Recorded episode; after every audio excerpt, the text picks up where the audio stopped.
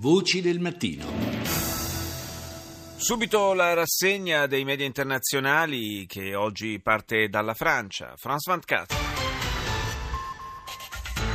Le Brexit, le Parlement britannique a voté son déclenchement. Tout repose désormais. Il Parlamento britannico vara la legge per l'avvio della Brexit. Tutto passa nelle mani di Theresa May. Nel frattempo la Scozia chiede un nuovo referendum sull'indipendenza dalla Gran Bretagna, ma Downing Street fa sapere che non autorizzerà una nuova consultazione.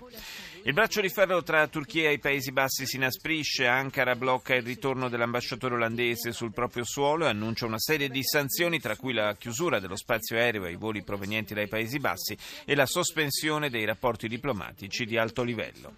La battaglia di Mosul, le forze irachene continuano l'avanzata stringendo in una morsa i miliziani dell'ISIS accerchiati nella città vecchia.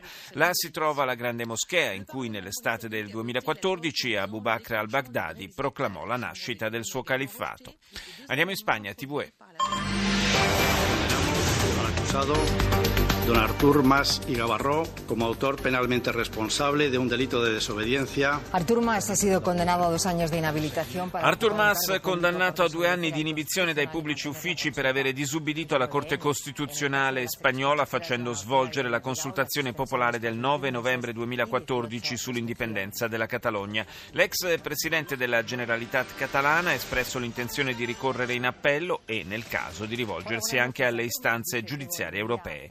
La Premier britannica ha ottenuto il via libera del Parlamento per procedere con il piano d'uscita dall'Unione Europea. A sua volta il capo del governo scozzese ha annunciato che prima della Brexit chiederà un nuovo referendum sull'indipendenza. Piano antinquinamento a Madrid a partire dal 2018 la velocità sulle circonvallazioni e sulle altre vie di accesso alla città sarà limitata a 70 km all'ora, 30 km all'ora la velocità massima nelle zone centrali e dal 2020 stop alla circolazione per le auto più vecchie. Andiamo in Australia, ABC.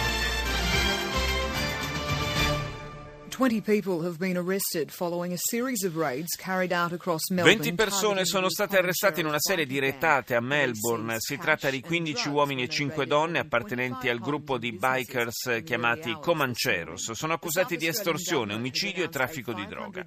Annunciato uno stanziamento straordinario di 500 milioni di dollari australiani per potenziare la fornitura di energia elettrica nel sud del paese.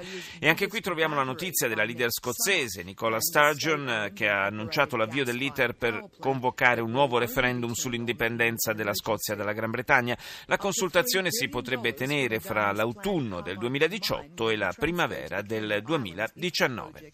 Radio Romania. Câștigul salarial mediu net la nivel național a crescut în ianuarie cu 18,4% față de aceeași perioadă anului trecut. Il servizio dell'emittente di Bucarest parla dell'aumento consistente dal punto di vista percentuale del reddito salariale medio netto in Romania. A gennaio ha fatto registrare infatti una crescita del 18,4% rispetto allo stesso mese del 2016, un exploit che non si verificava dal novembre del 2008. Intendiamoci in termini assoluti, il reddito salariale salariale medio romeno resta molto basso, appena sopra i 500 euro.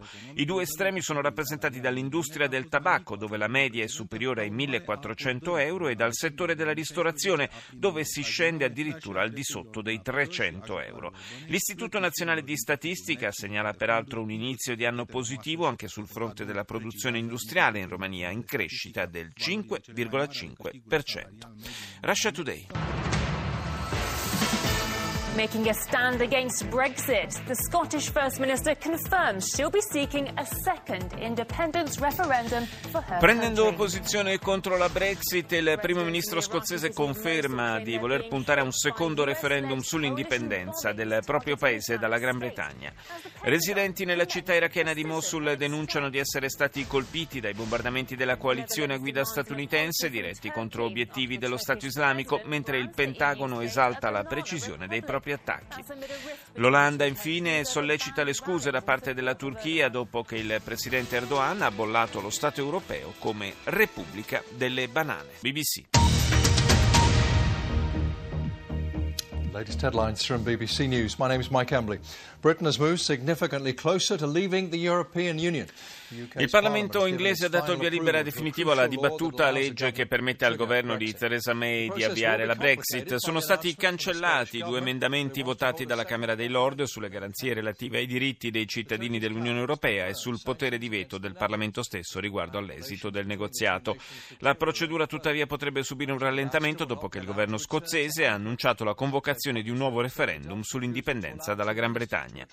L'esecutivo turco ha annunciato sanzioni nei confronti dei Paesi Bassi. Continua dunque il deterioramento delle relazioni diplomatiche fra i due paesi. All'ambasciatore dell'AIA non verrà concesso di rientrare in Turchia dopo che i rappresentanti del governo di Erdogan è stato proibito di tenere comizi in territorio olandese.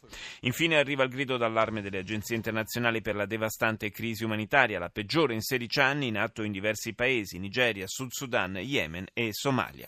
Al Mayadin. اعتبر ضرب الارهاب اولويه للحل السياسي il presidente siriano Assad dichiara colpire il terrorismo è l'obiettivo principale in vista di una soluzione politica. I gruppi armati sono da considerare tutti terroristici, mentre la coalizione con Russia e Iran è solida. Nuove regole di ingaggio in preparazione della battaglia di Raqqa. Forze americane arrivano nella regione controllata dall'ISIS. I riformisti iraniani candidano Rouhani per un nuovo mandato presidenziale, mentre i conservatori non hanno ancora individuato il loro candidato. Arirang. Hello and thanks for joining us for our mid-morning edition of Arirang News. I'm Mark Broom. Are going to start at the Prime Minister's office where the acting president has called L'emittente sudcoreana in lingua inglese apre con i preparativi per le prossime elezioni presidenziali avviati dal primo ministro che sta ricoprendo provvisoriamente il ruolo di capo dello Stato dopo la destituzione di Park Geun-hye. Wang Kyo-han ha chiesto al suo esecutivo di accelerare i tempi per garantire una transizione serena e un tranquillo svolgimento della campagna elettorale. Al voto, ha detto, mancano solo 55 giorni. Tutti i ministri, incluso il titolare degli interni, devono adoperarsi per garantire un democratico passaggio di consegne. Gli Stati Uniti hanno confermato che non verrà rallentato il dislocamento del THAAD, il sistema di difesa missilistica in Corea del Sud, la cui presenza, tra l'altro, è fonte di tensioni anche con la Cina. Ora la Germania Erde.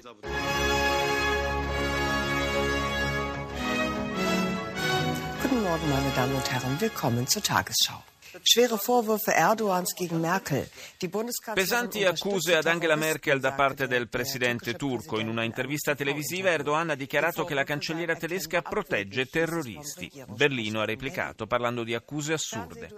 Duello televisivo in Olanda un giorno dalle elezioni politiche tra il primo ministro, il candidato del partito conservatore Mark Rutte e dell'ultranazionalista ed euroscettico Gert Wilders.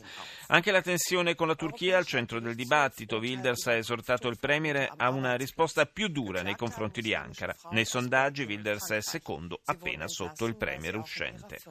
Attesa per oggi la sentenza della Corte europea sul velo islamico dopo il caso di un'azienda belga che aveva licenziato una dipendente che rifiutava di togliersi il velo durante l'orario di lavoro. Lo sciopero del personale di terra degli aeroporti di Berlino, che ha causato disagi e centinaia di voli cancellati, proseguirà fino a domani. CNN. You're watching CNN Newsroom live from Los Angeles. Ahead this hour, tensions rising between the Turkish and Dutch governments. Cresce la tensione tra governo turco e olandese a poche ore dalle elezioni nei Paesi Bassi. Ankara alza il livello del contrasto impedendo all'ambasciatore dell'AIA di rientrare nel paese in segno di ritorsione per il divieto per i suoi ministri di tenere comizi in territorio olandese. Il Parlamento inglese ha votato per l'avvio formale del procedimento che porterà il Regno Unito ad uscire dall'Unione Europea. Intanto la Scozia annuncia un nuovo referendum sull'indipendenza dalla Gran Bretagna. Infine My Freedom Day, iniziativa dei ragazzi di tutto il mondo sul web per combattere la schiavitù. Ora ci spostiamo in Colombia, NTN 24. El gobierno de Guatemala solicitó ayuda al FBI para investigar las causas del incendio en el centro de Il governo del Guatemala ha chiesto aiuto all'FBI nelle indagini per scoprire le cause dell'incendio che ha portato alla morte di 40 minori nella sovraffollata casa rifugio Virgen de la Asunción, una struttura di accoglienza statale per adolescenti dove gli ospiti avevano denunciato violenze e abusi. Il presidente Morales ha spiegato che non esistono istituzioni nel paese specializzate in questo tipo di indagini. Venezuela, il Settore sanitario è in una situazione drammatica, l'89% delle attrezzature diagnostiche negli ospedali non funziona o manca del tutto. Per la popolazione ottenere medicine o anche semplici siringhe è diventata una vera e propria via crucis. Nuova allerta in Cile a causa di un incendio che minaccia Vinia del Mar nella regione di Valparaíso. Il rogo ha già devastato 250 ettari di prati e boscaglie e ha lasciato senza corrente elettrica 284.000 utenti. E chiudiamo la rassegna con India Today. BJP leader has been hacked to death. BJP municipality member has been hacked to death this morning.